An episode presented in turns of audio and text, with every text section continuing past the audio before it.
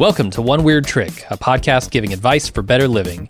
Your hosts, Aaron and Cecily, have zero legal, medical, or psychological qualifications to give advice. Please consider any advice you receive from them as being from well meaning but human and imperfect friends. Please consult actual professionals for any serious legal, medical, or mental help you may need. And now, here's Cecily and Aaron.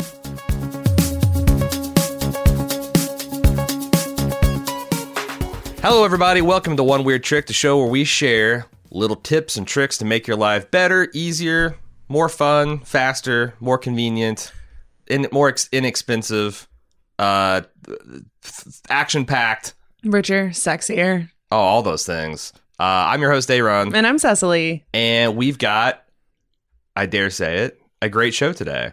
First off, Cecily is going to talk about how to disagree to agree. Mm. Well, I I wanted to like Flip that phrase right on its head. Yeah, I wanted to turn that around in my head as I was saying it. I'm I'm curious to hear where we're going with that, and then I'm going to talk about, you know, it, it's uh the the frost is done on the pumpkins. It's getting colder for a lot of the northern latitudes. Uh, I got some wintertime strategies to keep your body warm. Ooh. Exciting. Cecily, Cecily, are you ready to disagree to agree? yes, yes, I am. So I want to talk about disagreeing fairly. Now, we've all disagreed with someone before, whether it was your little brother that stole your Barbie and ripped her head off when you were kids, or it's your current romantic partner, your boss, a friend, a stranger. Uh, You're bound to disagree on something. So I wanted to talk about how to stop that disagreement from becoming a fight, and if it does become a fight, how to keep it clean. So the first step is to have something to disagree on. You and the other person disagree about the facts of a situation. You've reached this point because you both have completely different perspectives on the situation at hand. You'll want to make sure that you're choosing your battles confidently. You wouldn't blow up a friendship because you your friend sees periwinkle and you see a color as lilac. Uh, It's if it's something that trivial, just let it go. As Fiona Apple said, I would beg to disagree, but begging disagrees with me. you found something that you absolutely have to disagree with. So, where do you go from here? Uh, first of all, try to see their perspective. They feel just as passionately about being correct as you do. Why is that? How can you both be totally correct? Chances are you're not. And if you think the other person could really use a dose of your point of view, then you probably need a dose of theirs too. Try to talk it out and understand where they're coming from. You can either make corrections along the way, or you'll see how they are correct and you can change your mind without feeling embarrassed about being wrong. Make sure that you are able to articulate the other person's position back to them. That shows that you understand and that you were able to disagree with some reasoning. To do this, you'll want to make sure you're using those ever important I messages instead of saying, You are wrong, you are always wrong, and you're such an idiot for not understanding what I'm saying. You'll want to try something more along the lines of, I feel like this statement is correct, because in my experience, this is my understanding of how this works. Right along with those I messages, make sure that you're not putting that person down. See the aforementioned idiot line. And you don't want to belittle their beliefs. There's nothing more harmful to productive communication than, belittling someone as well as their point of view and then making it personal. Unless, uh, of course, you become downright abusive. then that's worse. Uh, along those same lines, you could try an indirect disagreement. Your friend sees lilac and you see periwinkle. So you could try something along the lines of, well, I think we can both agree it's definitely not purple. This keeps them from feeling attacked as well as finding some common ground between the both of you. Disagreeing with someone is bound to make tempers flare, but you're also putting your own viewpoint out there to be challenged. So you might feel your blood pressure rising and starting to feel angry and defensive. Try to resist this by coming to that disagreement from a place of openness, believing you are correct, and there's very good cause for that, the other person believes that they're correct too, with good cause. So be willing to have your mind changed, or at least open to seeing the possibilities. Again, if you have a vein popping out of your forehead and someone conclusively proves you wrong, then it makes it really embarrassing and hard to accept being wrong in that moment. Um, and finally, make sure you know when to let go. If neither side is convinced, then there's a reason for this phrase agree to disagree. You've been talking in circles for hours and you just can't come to the con- same conclusion and you're repeating your arguments. You gotta let that go. So that's my tips on disagreeing to come to an agreement. And of course, I have book recommendations. Um, do you have any thoughts on this before I drop these books? Yeah, no, I think they're all on point. Um, I I remember reading a book that stuck with me a while back called the I think it's called the Gentle Art of Verbal Self Defense, and they really hammered in those like you know you got to stick to I statements, and you should never use words like never or always because if you start something like well you never do this if the person can come up with one well what about that time that i did then now you're sitting here and now you're looking like a child but you didn't do it the one time that i you know uh it, it it's just it's it's um an inherently kind of aggressive way to talk about things. The other thing about like once you once you realize you've you've gone into a circle and man this is this has helped me and jim out and and um you know because sometimes we're in a definitely relationship even an intimate relationship being business uh, partners as well as as good friends uh, you know we've had some we've had some significant headbutting and it's I when I think about it like a lot of that stuff happened in the first year or two because I think uh, we kind of had this realization that we we got organically that like if if we have been over an area of disagreement and then we go over territory and we come back and we start repeating arguments well that's you know there that that that's where you got to take a break. Right. and a lot of times you take that break you can continue to think about the argument and you might uh, make progress back towards their position or you might feel even stronger about yours but like and that'll allow you to come up with like the real crux of the argument. Because a lot of times people you know when they repeat arguments it's just they don't want to give in because it doesn't feel right. There's something about it doesn't feel right. They can't articulate it. And if you if you take a few steps away it gives you that time to think about how to articulate the crux of the matter so you can have those productive disagreements because yeah who wants to have an unproductive disagreement Right. you know Then it's like, why did you even pick this disagreement? Then you go back to point number one, Yeah. pick your battles. yeah yeah Yeah. So thank you. Uh, my book recommendations this week. I just got Crucial Conversations Tools for Talking When Stakes Are High i've read from that the library. Uh, yeah, I'm working my way through that now. It's co authored by five people. Uh, so, you know, they know what they're talking about. And also, Failure to Communicate How Conversations Go Wrong and What You Can Do to Right Them by Holly Weeks. So, I've got all three of those book recommendations in the show notes if you want to do some more reading. Of course, I like dropping these book recommendations because in the amount of time we have for a podcast, I can't cover every single point on how to disagree and every single uh, you know, perspective and viewpoint and relationship you would use this in. So that's why we like to some add some supplementary reading to these podcasts. indeed All right, Aaron, what do you got for us? I'm feeling a bit chilly. It's, it's some wintertime strategies to keep you warm. Like it's been getting in the Midwest. We live in Cincinnati. It's been getting colder at night. Um, we we dipped below right at the freezing point uh, a few weeks ago. Did we? Yeah, Wow. we did. It got down to like uh, I think 33. One more degree colder and things start freezing, right? Um, and uh, you know, we live in an older house. It's about 100 years old, and like we're always looking for ways to improve the insulation and get more things energy efficient.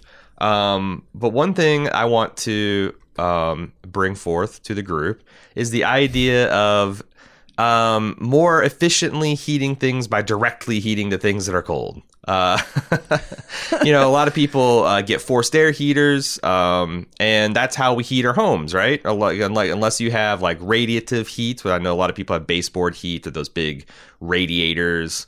Um, or um, there's there's this this new underfloor heating that they're putting in in some places where they Oh, actually yeah. heat the heat the I floor. would love to do that in our bathroom. Um, but you know, that's most people got the old uh, you you you force air through a fan and you heat it with either burning natural gas or by heating up uh, metal coils, and then that warm air goes and heats up the whole house, and that's great. Um, but it can be efficient because if your if your feet are ice cold.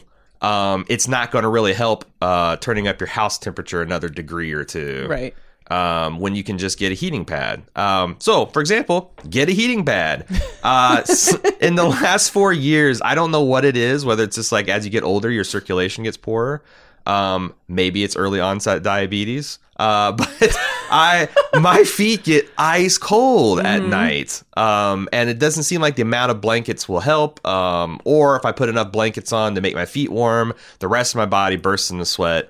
So, Oh, you should um, just do what I do. what's that? It's I bury my cold toes into your warm skin. It's you know I I it's uh that's that's great for you. I'm glad I'm glad you found a solution that works. Uh, who warms the warmie is the question that uh, comes to mind. All right. A couple years ago, I tweaked my back and um I re- did some research into like you know how you can make it feel better, and a lot of people suggested heating pads. You know what? This is really great advice for women who are on their periods too.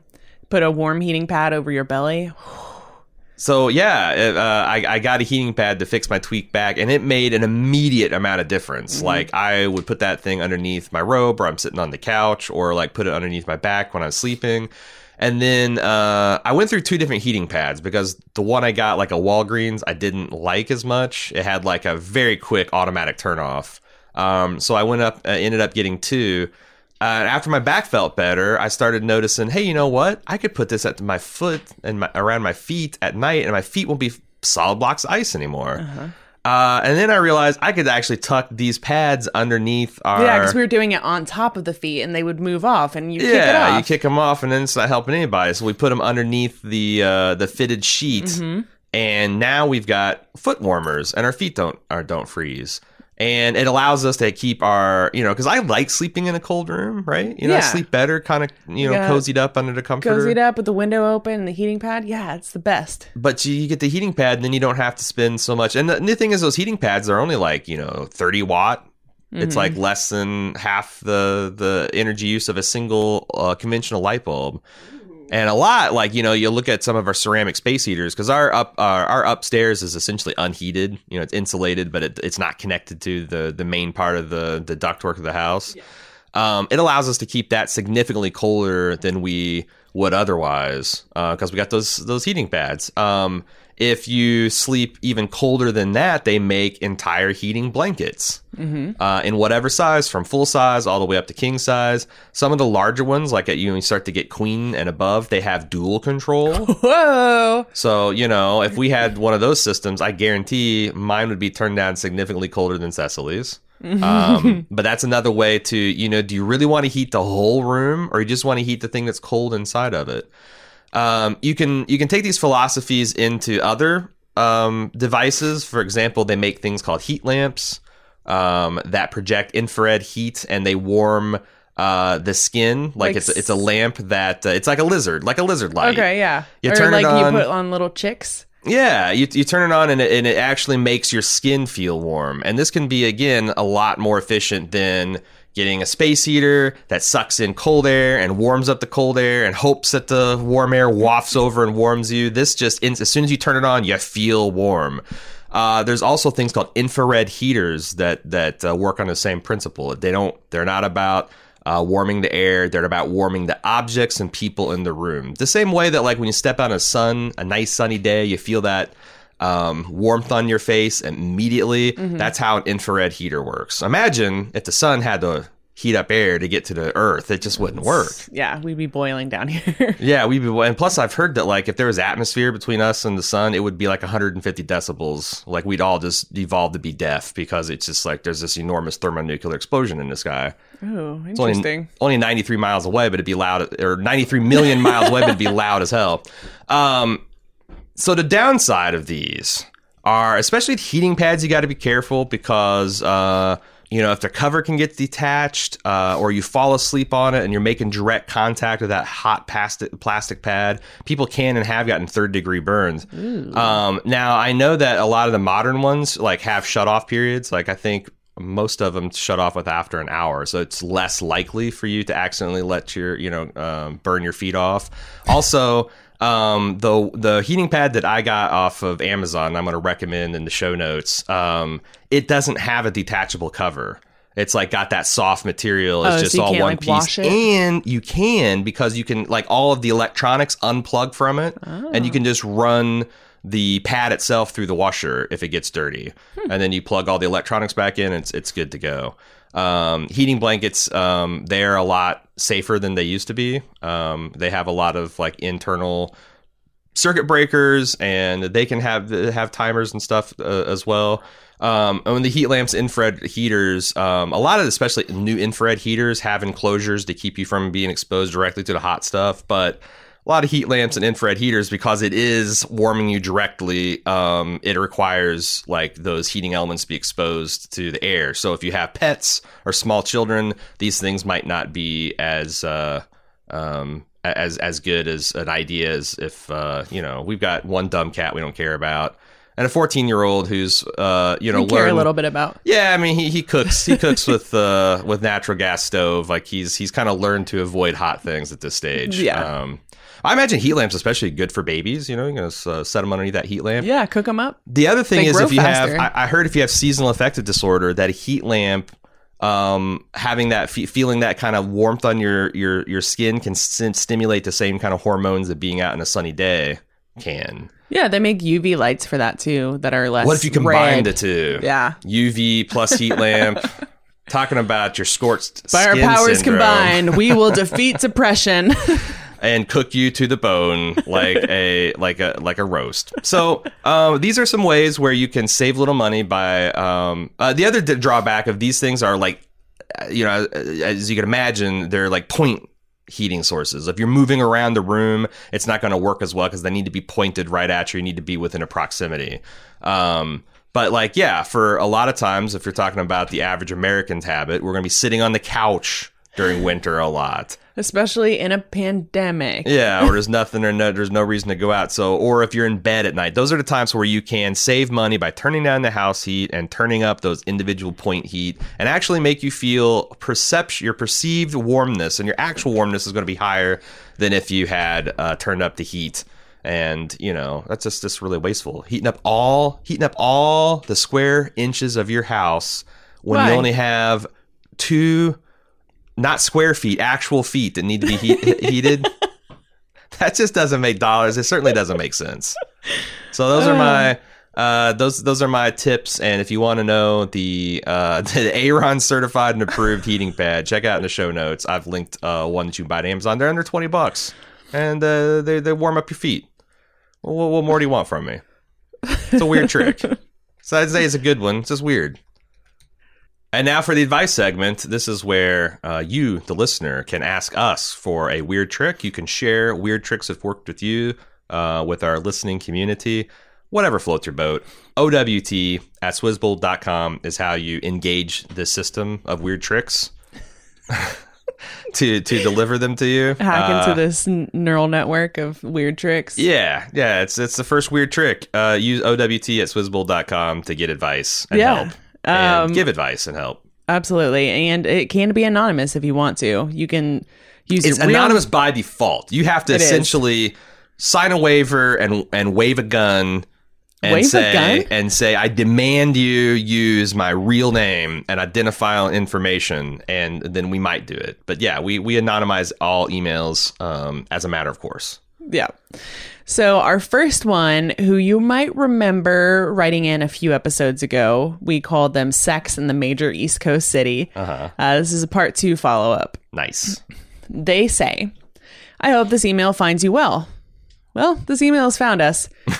I am the listener who emailed in a little while ago questioning his first adult relationship in mid 20s. Mm-hmm. For review, I'm 25, living on the East Coast. You guys were spot on about everything going on with my last email, so I'm hoping you can set me straight here as well. Sweet, love it. Thanks for the feedback. Appreciate it. I recently started seeing this girl from the jump made it clear she was not looking for something serious. All right. However, three dates later, and it feels like we have a pretty good connection. It was my dog's birthday last week. Oh, happy birthday. And she brought him a present and me a small gift. Just a gemstone for creativity. I'm an artist. It's small but thoughtful. She also told me that she hasn't, since we started seeing each other, seen other people, but that she still plans or wants to. I'm getting the sense she just wants to keep her options open, which I think is fine and even mature. So here's my question Because at first this bugged me a bit, and then I realized I don't want to date exclusively right now either. I just had an experience where I committed too quickly and regretted it. I set out dating again with the idea that I would slowly build to something larger, but it seems I am yet again woefully unprepared for this part of adulthood because the idea of sleeping with and going on dates with multiple people at once seems a little foreign and intimidating to me, if not almost like cheating or being a player. So, do either of you have any advice from a female and male perspective as to how to go about this kind of adult dating landscape safely and respectfully, both for my emotional safety and self respect, but also the women involved?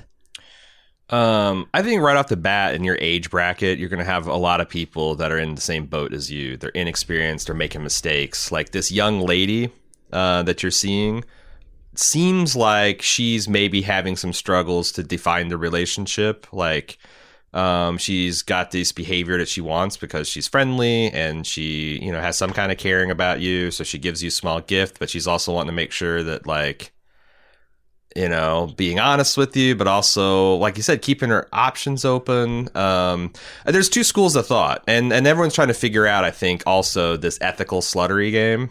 Uh, you know, like uh, we're we're waking up to the idea that like lots of people want to have kind of um, unattached, no strings attached sexual experiences, especially when they're young.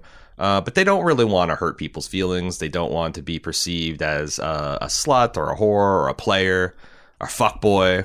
You know, so how do how do you do that? And there's like two different there's two schools of thought. One is you should avoid engaging in behaviors that put off the boyfriend or girlfriend vibes. For example, you scrupulously don't let people stay over. Like you have sex, they're starting to doze off. It's 1.30, you nudge them, hey, you got to get out of here.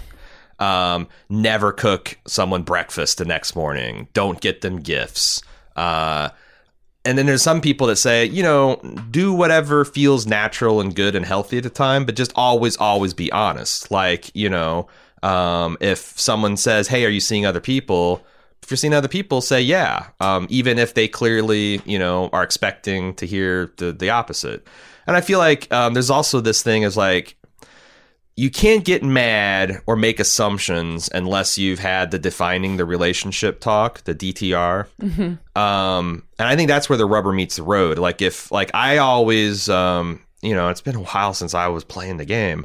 Um, but even 10 years ago, like it seemed to be common to, if you're especially on sites like Tinder or, um, you know, uh, OK Cupid, or you know, it's one thing to be on like um, eHarmony, where it's like explicitly like, "Hey, you're probably late 30s and you want to get married.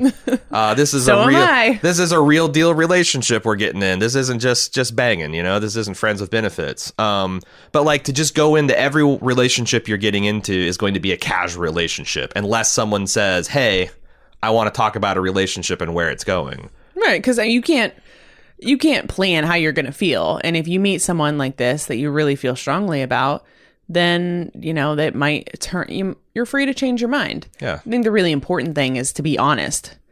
You know, if you are, if you know, like your friend is, they still want to keep their options open and see other people, but they still want to respect you and, you know, be nice and cute and mm-hmm. give you gifts and your dog gifts. I think that's adorable. Yeah. As long as you're still being open and honest.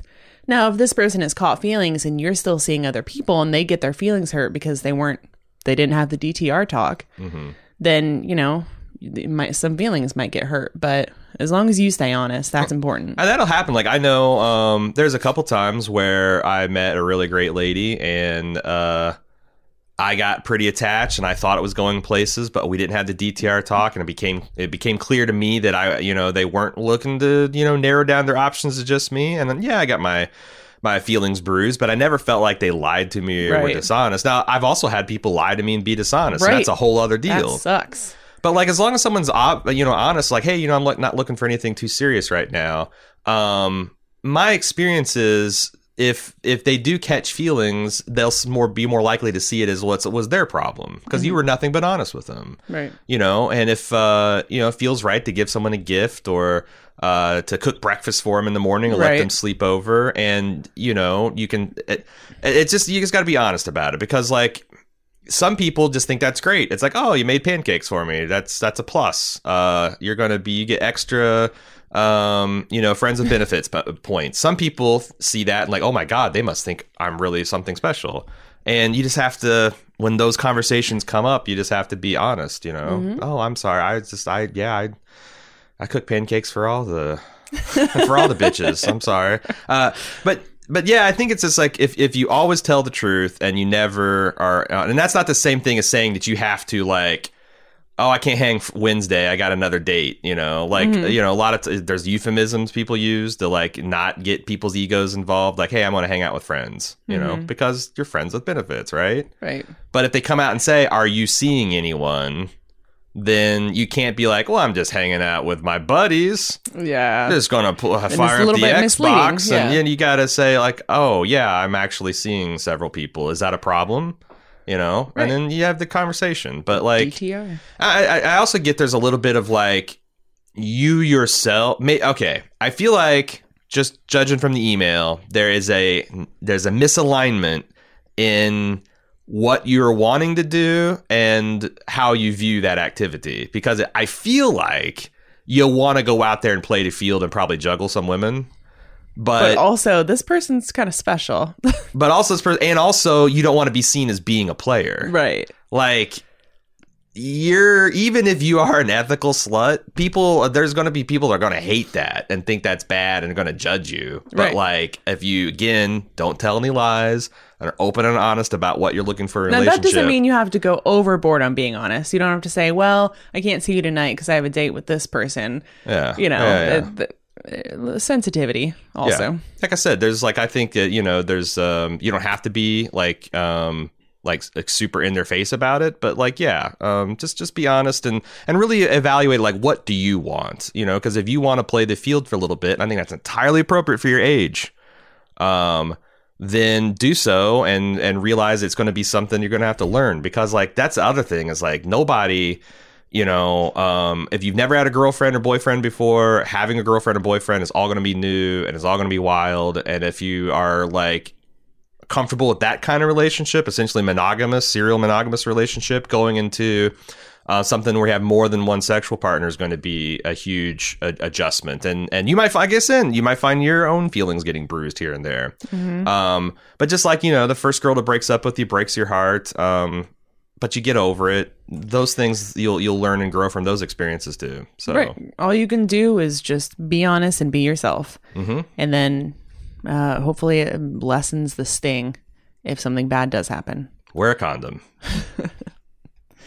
All right. Uh, who's the next one we got here? Teacher tips. Cecily and Aaron, I loved your segment you did on helping kids with homework. I'm in my 19th year of teaching middle school slash junior high, and I have my own children aged 14 and 11. Hero, got got a hero right here. I'm applauding you. Got a first responder on society's uh, dumpster fire. Uh, let's give a r- round round of applause here for our teachers. Uh, first off, let me say, as a teacher, we feel for parents. They've been placed in a position where they have been doing classroom management, something they've never been trained for. Even though they're really only doing it for a couple of kids at a time, they probably have their own jobs to do, and adding on to this uh, this on top is just super difficult. The whole situation sucks, and teachers really do miss having kids in the building. Thank you. That's really nice to hear. As for some weird tricks, every school that houses kids aged 11 through and up should have some sort of student information system that allows parents to check up on grades, attendance, school lunch, account funds, etc. These can usually be set up by parents to send notifications about grades. Personally, I get an email once a week about my child's uh, my children's grades. My wife gets an alert whenever there's been a grade change, such as an assignment being entered. Granted, this probably is a discussion you should have with your child about how much rope you want to give them in terms of independence. Um, but automating some of this can head off a situation where they've gotten really far behind in something and have a huge uh, hole in which they need to dig themselves out of. That's a really good point. And um, the one thing that I have found difficult being a co-parent is if the other parent is not cool about signing you that stuff up at the at the front of the school year, it can like almost every year I've ever had. It takes me to well into the first semester to get those same alerts uh, to, to get put on that stuff. And it's really frustrating. It's something I had to deal with now because it's a completely different system. They've moved away from this Schoology thing to like this whole online type of portal and all, all that stuff's changed. So I felt like I had to start off. But yeah, um, you know, if you got a healthy co-parenting where they just put you all on all the the lists when they sign up the kid, then maybe that won't apply. But that's the one thing I've found I've had to go around and around is to get my name on all the things that have to uh, that you that you have to be a part of. Also, it's a good point about letting your kids set the boundaries about like you know um, i imagine uh, some parents might be tempted to use these new online tools as a way to get more involved in their child's life um, you know access their emails and whatnot but like you know another way to take it is hey how much help do you need you know you're getting older you can take more of this onto yourself and only get in there when they get into trouble something maybe to think about Mm-hmm. um they say also before you sit down and uh, help a child, summon up as much patience as you possibly can. Good, good trick. uh, they've likely spent the whole day looking at a screen, and they're tired as well. They don't pick it up quickly. It might not be their fault. The brain of an adolescent is a crazy mix of chemicals that often doesn't allow them to be at their best when they need to be learning. Many times when I've helped my son with math, and he's a pretty decent math student overall, I've said, "Didn't you learn this in class?" And man, it feels like he wasn't even in school that day. Like, highly relatable. Ask your child to show you the instruction they received, be it a practice sheet, online textbook, or video. Sometimes, if you ask them to slowly teach you, it'll trigger memories for them and they will answer their own questions. I found Khan Academy is a great uh, resource for help with math, especially for parents who've forgotten conic sections, the Pythagorean theorem, or anything else we don't actually use in real life. Uh, the Khan Academy is great. Um, it seemed like most of the lesson plan last year that they did the online school revolved around just Khan Academy with worksheets. But yeah, if you're if you're dealing with a particular thing that you're having trouble with your transformation formation of linear equations or whatnot, uh, hitting up the Khan Academy for those those topics can can get you a leg up. Yeah, that's great. I mean, kids don't have the same resources they did. Like, uh, just uh, for me personally, I was always a visual learner.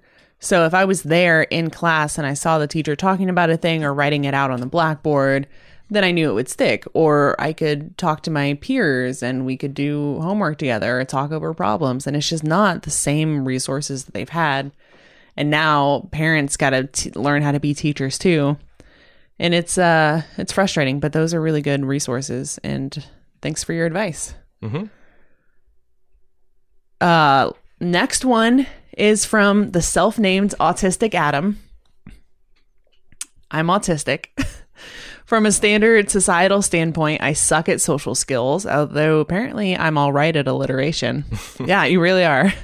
Personally i think my social skills are just fine and it's allistic folks that don't know how to do things properly Did you know that I didn't? This is kind of like uh, Very new cisgender, um, which means like you're not trans. Essentially, it's like it's it's putting a label on what side society Like- sees as the default. like neurotypical. yeah, it's uh, allistic means you're just not autistic. I had to look that one up. Yeah, me too. So thanks for teaching us a new word. Um, it can be a tiny bit frustrating at times when talk of improving social skills comes up, but it's always a matter of training people to make eye contact or small talk rather than working to make it more acceptable to not need eye contact. And remember a bunch of preset fiat what? Sorry can you mark that? Rather than making it more acceptable to not need to make eye contact. And remember a bunch of preset phatic expressions. Are you looking that up? Yeah, that's uh, that isn't what's coining coining a lot of. Well, these aren't coined terms. These are, I guess, um, terms maybe people that are a neurotypical are f- familiar with. But yeah, it's uh, just communications that serves purely social function, such as, "Hey, how's uh, how's the weather today? Right. Awful hot." Ain't it? what? How about them Colts? You know that kind Yeah. of stuff that like no one gives. How, you know, or like uh, the mindless. How you doing? You know, you're not really asking them. yeah, you don't want to know. I just want to hear good or okay. Yeah, so I can that's move uh, apparently that's the the phatic or maybe phatic expression. Yeah. Yeah. And I, I will add to this, you know, the need to cure autism. Or I saw a book of stamps from the 80s and it was like hope for disabled people. And it showed this like evolutionary type of thing where the child went from sitting in a wheelchair to standing up. Like it's something you you got to cure or else they're not right. Right. Um, it's it's outdated, I think. Uh, Adam continues to borrow from a different disability to make an analogy, sometimes it feels like being in a wheelchair and everyone around is trying to be as helpful as possible by offering their expert advice on ideal techniques to safely tumble down staircases and the best upper body exercises to train for dragging yourself back up. And I'm over here like, can we just build some more fucking ramps, please? That makes sense. Again, I think you're both great and the podcast is great. And I worry this sounds like I'm criticizing you for sharing advice on socializing better, which isn't my intent at all. There's still valuable skills. Hell, I've certainly built up an extensive toolkit of workarounds over the years for faking eye contact and similar masking techniques. Since, to return to that analogy, there are almost never ramps, and sometimes I've just got to get up the damn stairs. Plus, statistically, most of your audience is likely neurotypical or at least allistic and genuinely just needs advice on socializing. So I'm not saying at all not to talk about those topics. Um, as anticlimactic as it is for this long email, I actually don't have any actionable suggestions when it comes to these sort of things. I feel like in an ideal world, a variety of kinds of socializing would be more acceptable, but I also wouldn't know how to start even trying to get there. It's like nearly everyone comes into the world with Windows installed in their heads, and I popped out with Linux instead. And when I find other folks who came preloaded with Linux, we can communicate just fine by trying to network with all these Windows folks. It requires a bunch Linux user, huh? Way to live down the stereotype. Jesus, no. it requires a bunch of haphazard patches and workarounds and trying to ignore all the bizarre error codes. I feel like the one thing I can do is at least remind people some of us are running on a different operating system and maybe trying to give them a tiny glimpse of what it's like in my head, which is what I hope I did here. Yeah, I thank you for writing in. I know you didn't have any actionable suggestions, but I I wanted to read your viewpoint because we can only speak from our experience and what you, the listeners, tell us is your experience. Like, I wouldn't go on to tell, you know, lesbian or gay couples exactly how you should be dating or having sex because I can't speak to that experience. I can just say, in general, we can give you tips on dating and, you know, meeting new people and things like that. Um, and we always have that in the back of our minds. Like, I know that this advice on doing this one thing is only going to apply to people that it can apply to. So, you know, that's why we're we we open up the mailbag because we love hearing from people who have different experiences and can help speak to that. Yeah, I mean, there's a couple things to say. Um, I try, I, I, oh man, I try not to have, be reactionary. I remember like a year and a half ago, there was this video that came out of, I think it was like the Democratic Socialist of America, one of those like where like it is a space where you're not really allowed to just be like fuck off with your bullshit you know? You're supposed to take and i was amazed because um, one of the speakers or, or brought a point of order and he said something like hey uh, when everyone's trying to speak at once or applauding, it's really hard for people. I forget exactly what his social thing. Oh, I remember that because, like, you know, it makes me feel anxious and I can't process what's going on. And like, this guy got so much shit, and I'm like, because it's like, well, what are you supposed to do? This is a, a political convention. There's five thousand people there. They're voting by voice. They're doing all this stuff, and I'm I'm thinking like, I, I hear all that. That's it's a challenging. It, it's a, it would be a challenge to accommodate that person's benefit, but I'm wondering if there couldn't be like a room like a remote room that's got an audio feed that like can be muted or whatever or they can wear headphones to like mute if they want and they could hit a button to uh, to give their feedback it's like is it important that we accommodate people especially in things that are very important like politics? Or is it not? You know?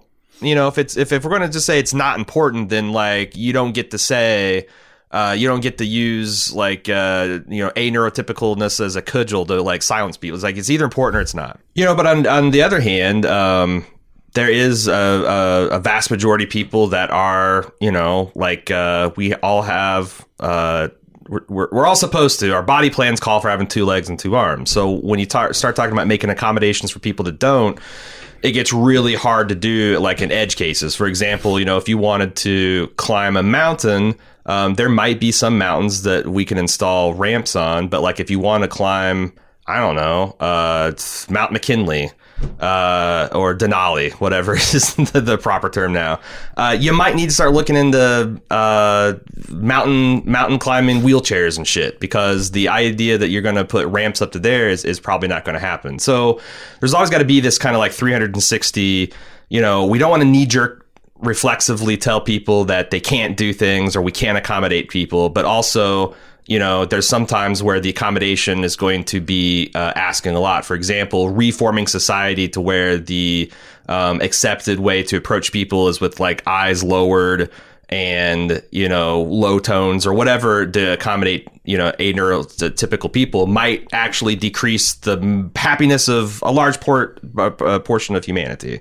Um, so I like I said, I think it's important to like look at both of those perspectives, and also, you know, is there a way that like if a person's autistic, is there a way to like you say fake things to allow them to you know give them little shortcuts or tips to allow them to better navigate uh, the the neurotypical world. Um, but anyway, I think those are the the the the, the ways to look at it. Um, because I've often wondered, like, uh, you know, there's been a lot of studies across like all the world's cultures that like some like there's significant distances in what is considered social space. Like, you know, if you go to a particular country or region, they might get within like, you know, arm's reach of people to start talking. And yet other places in the world would be like, wow, that makes me uncomfortable. It's a close talker. And I've always wondered, like, did this come down to like a certain chieftain or like high priestess just being like having like a per, you know, like, uh, you know, if, if your if your tribal chief was autistic and he set this societal expectations and 2000 years later it feels weird for people to get within six foot of each other to talk about right? And then like is that why we have all these cultural differences or whatnot? I don't know. Mm-hmm. so i guess going back to your email uh you know uh it, there i think you you hit the nail on the head like um what is the actionable thing here other than just kind of keeping in mind that everyone's different I don't know. And I'm I am open to like uh you know, what does society look like in in 20 or 50 or 100 years that might make it easier for people um to to get out there and interact. Um and also like you know how can how can we shape society different and how can we help people that are different shaped you know better fit into society those are some really um, interesting topics and if anyone has any actual ideas on how to to help people that are not neurotypical. Um, you know, engage in these with these uh, social skills, um, or topics for any weird holistic people yeah. to uh, you know better accommodate people who are not neurotypical or yeah autistic or anything like that, or in a wheelchair, yeah. or missing one limb. Because sometimes it's like it's like it's, it's people are going to have incompatibilities. Like if I if I don't know how I would be with a person who didn't want to be touched, you know, that's a perfectly valid way to be. Mm-hmm. But like I don't feel like I'd get my emotional and physical needs met with a with with a person. And it's like, is it should we should we have uh, no touch?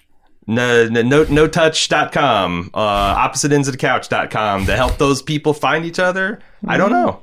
I don't know. Maybe we need a lot more drop downs on our dating sites. Mm-hmm. but thanks for the perspective. The next email is Therapueta. Therapueta for abuela. Therapueta for abuela, uh, which is Spanish, Spanish, I believe, for uh, therapy for grandma. I want my mother to see a therapist slash counselor slash psychologist. She's a 69 year old Hispanic woman. Nice. nice. Living in East. we did not plan that. no, but I knew it was going to happen. Uh, in East Houston, Texas. Her and my father divorced about 20 years ago, and we moved to Houston, where her family's from. She never remarried, and as of late, her siblings are more of a detriment than a help, and she has relied on her children, my two older sisters, and myself, for most of all of her social interaction. This has come to head with my elder sister eldest sister telling me she can't handle my mom anymore. I came home last month to relieve my sister's stress and found some of the things my mother said to be offensive to us, her children. My mother does have underlying issues from her childhood. She had an alcoholic, abusive father. Mm. I was born in a different time, literally the 50s. And as I said, her sisters are genuinely mentally ill as well, and in my opinion, are just mean to my mother, even mm. though she hmm. is the oldest. All this said, it still hurts when my mother says things like, if she could have had another chance, she wouldn't have had kids. Mm. Or to mm. my sister, we're all failures for not having college degrees. Ooh. And most recently, I asked her how much money I would have to make in order for her to stop worrying about me. And her answer is 150 grand. Impossible amount. Is that even a real amount of money? I keep no. on hearing these four hundred thousand dollar people getting taxed, and I was like, "That's not a real. That's not a real pile." No, you're either making four hundred thousand dollars or you're below the poverty line.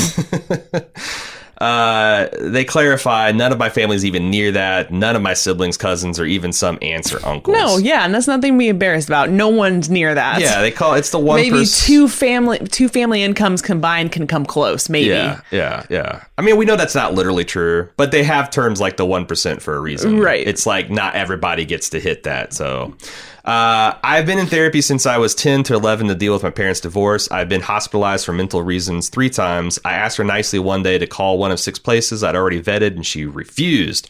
I asked her again two weeks later, assuming Assuring her all she would have to do is set up the Zoom call, FaceTime, and talk to one of these three therapists I suggested she would like. Three days later, she said she would never do it. How should I get her to talk to someone? How should I tell her that all of her children cannot deal with her in a way that, uh, in the way that she speaks with us? I know you have different relationship with your parents, strained or not, so I appreciate any help or words of wisdom that you may have. This is a tough one because if you only get out of therapy what you put into it. And obviously, she's not willing to put anything into it. Yeah, And and you can't I've- force people. to no, you help. absolutely cannot. But and you know she's all she's also 69 years old, so sh- seems like she has ways and she's pretty stuck in them right now. Yeah. It's not to say that she can't change, but she's she's not willing to do it for herself. Now there's the emotional appeal that you can make, and that is a an intervention of sorts where you and your sisters sit her down and say, "Hey, this is how we feel." Mm-hmm. Uh, you know, using those i messages, not mm-hmm. "This is what you do." This is how we feel. I feel like I'm doing the best I can in the economy to make the amount of money that I can. I feel like I'm comfortable. I feel like I don't need you to tell me that I'm not good enough when I feel like I'm good enough. And that hurts my feelings, you know? This kind of uh, emotional plea. But if she doesn't care and she's not willing to listen to that, or, you know, she's got her sisters in her ear continually making her feel bad, yeah, enabling each other. Right. Then uh, you got to question this relationship and what you and your sisters get out of it. Either Yeah. you can draw up those boundaries and barriers where you don't let her get to that emotional place with you and you still have a relationship with her or yeah, I mean like your sister said, it might you might have to find the end of that relationship. Like if she only makes you feel bad and isn't really helping your life in any way, then you know, she might be your mother, then but why are you doing it? Yeah. I mean, I know a lot of people like um, the idea of abandoning their elderly parent, even if they're being a real shit to them, is just a not starter. Just like, you know, the way her his mom might be like, well, I'm just not going to get therapy. Um, I it, it could be that uh, you know the option for them to abandon their parents just like that's a non-starter too. In Right. which case, there's a couple things. Um, there are resources available to people in your situation. I know one of the organizations off the top of my head is called the Council on Aging, and they have branches throughout the United States, and their whole reason for existence is to help people um, that are elderly or disabled get the help that they need. Um, or their pa- their their families the help that they need. For example, like maybe they can get uh, some home health aid to babysit your, your to, to watch over your mom. I shouldn't say babysit, but watch over your mom for a couple days a week or even a day a week to give you guys a break so that you can get away from that. Uh, they could get counseling services for her. They could even recommend, you know, homes and, and whatnot, and, and also help you work the Medicare system and Medicaid system to like get that done um, in a way that's affordable.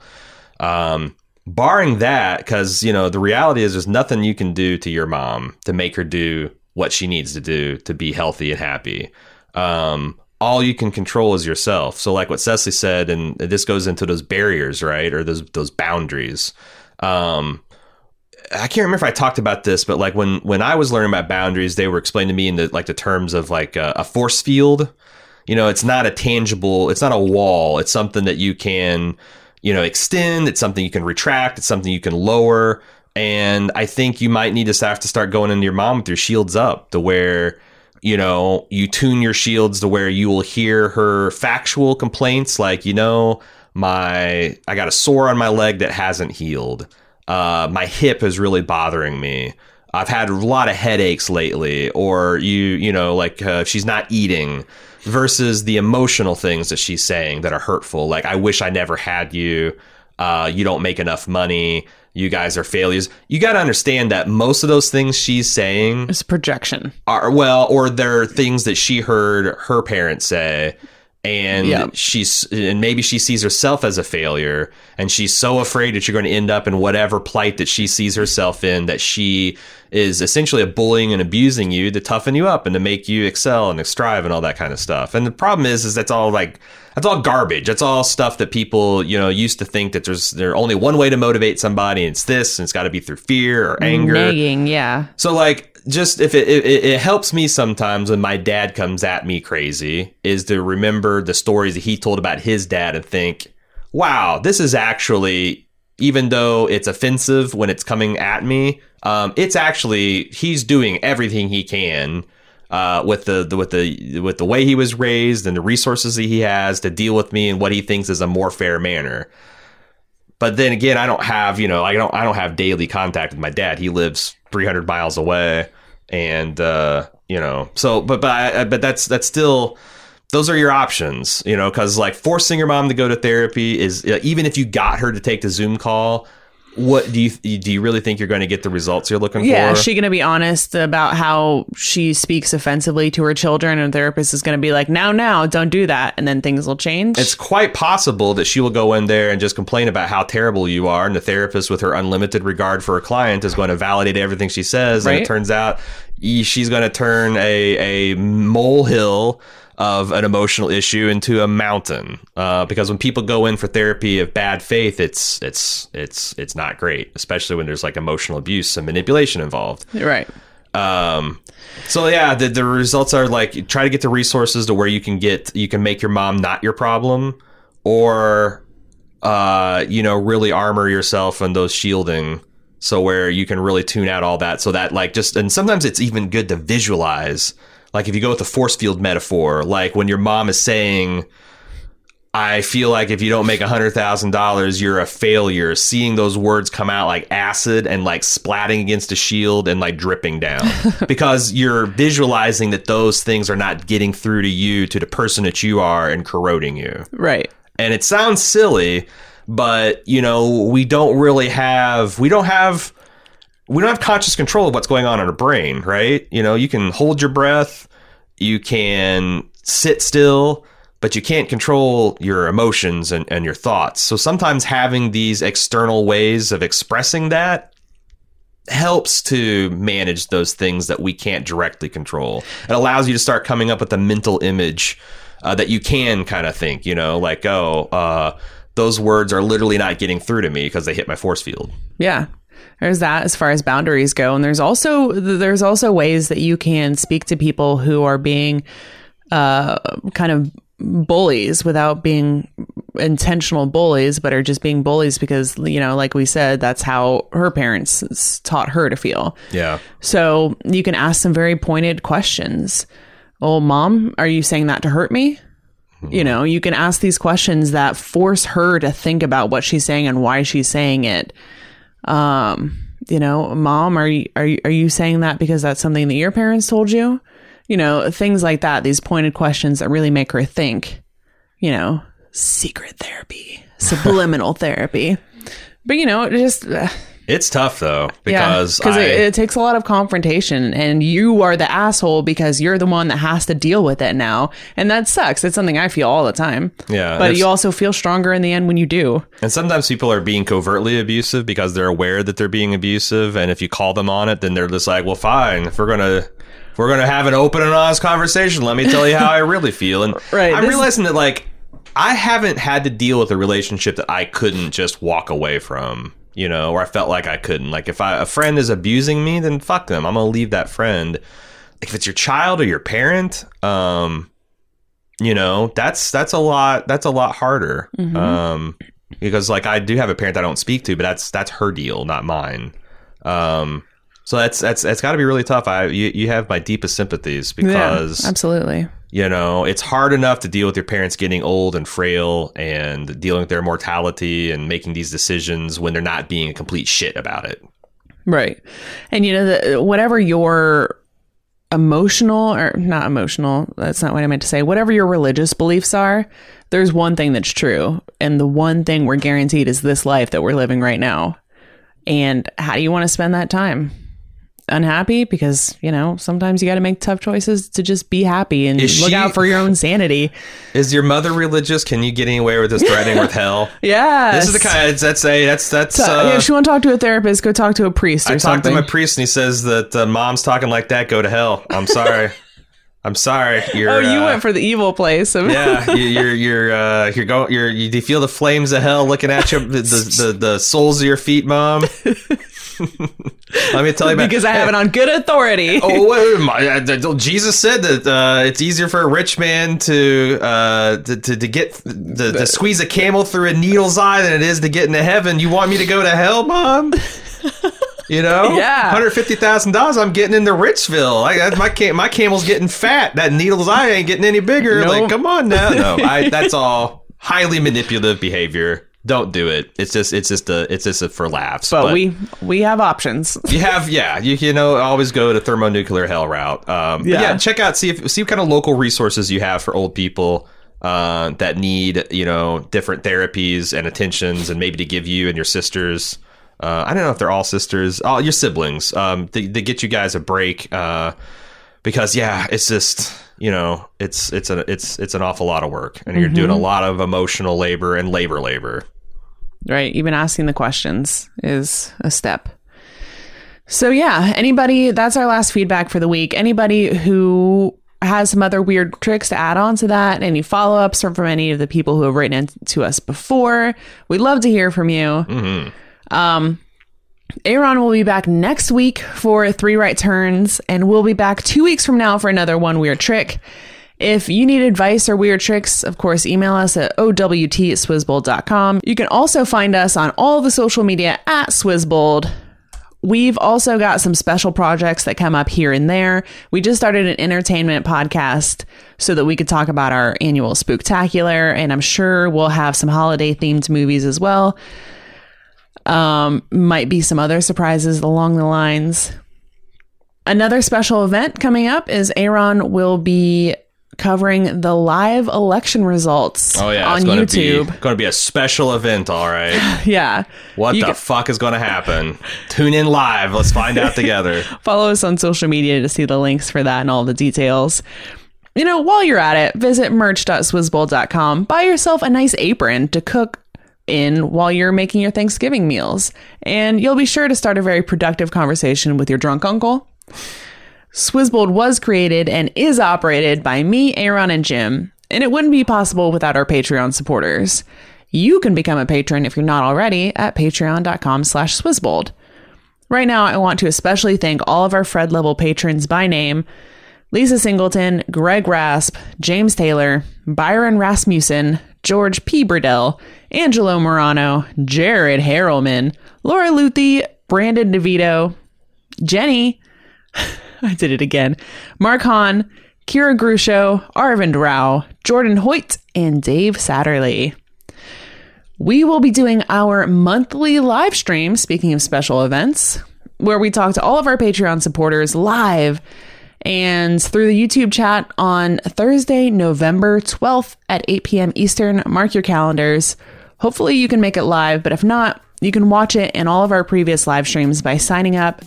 Again, that's patreon.com slash swizzbold. Thanks so much, everyone, and we'll see you next time. See ya.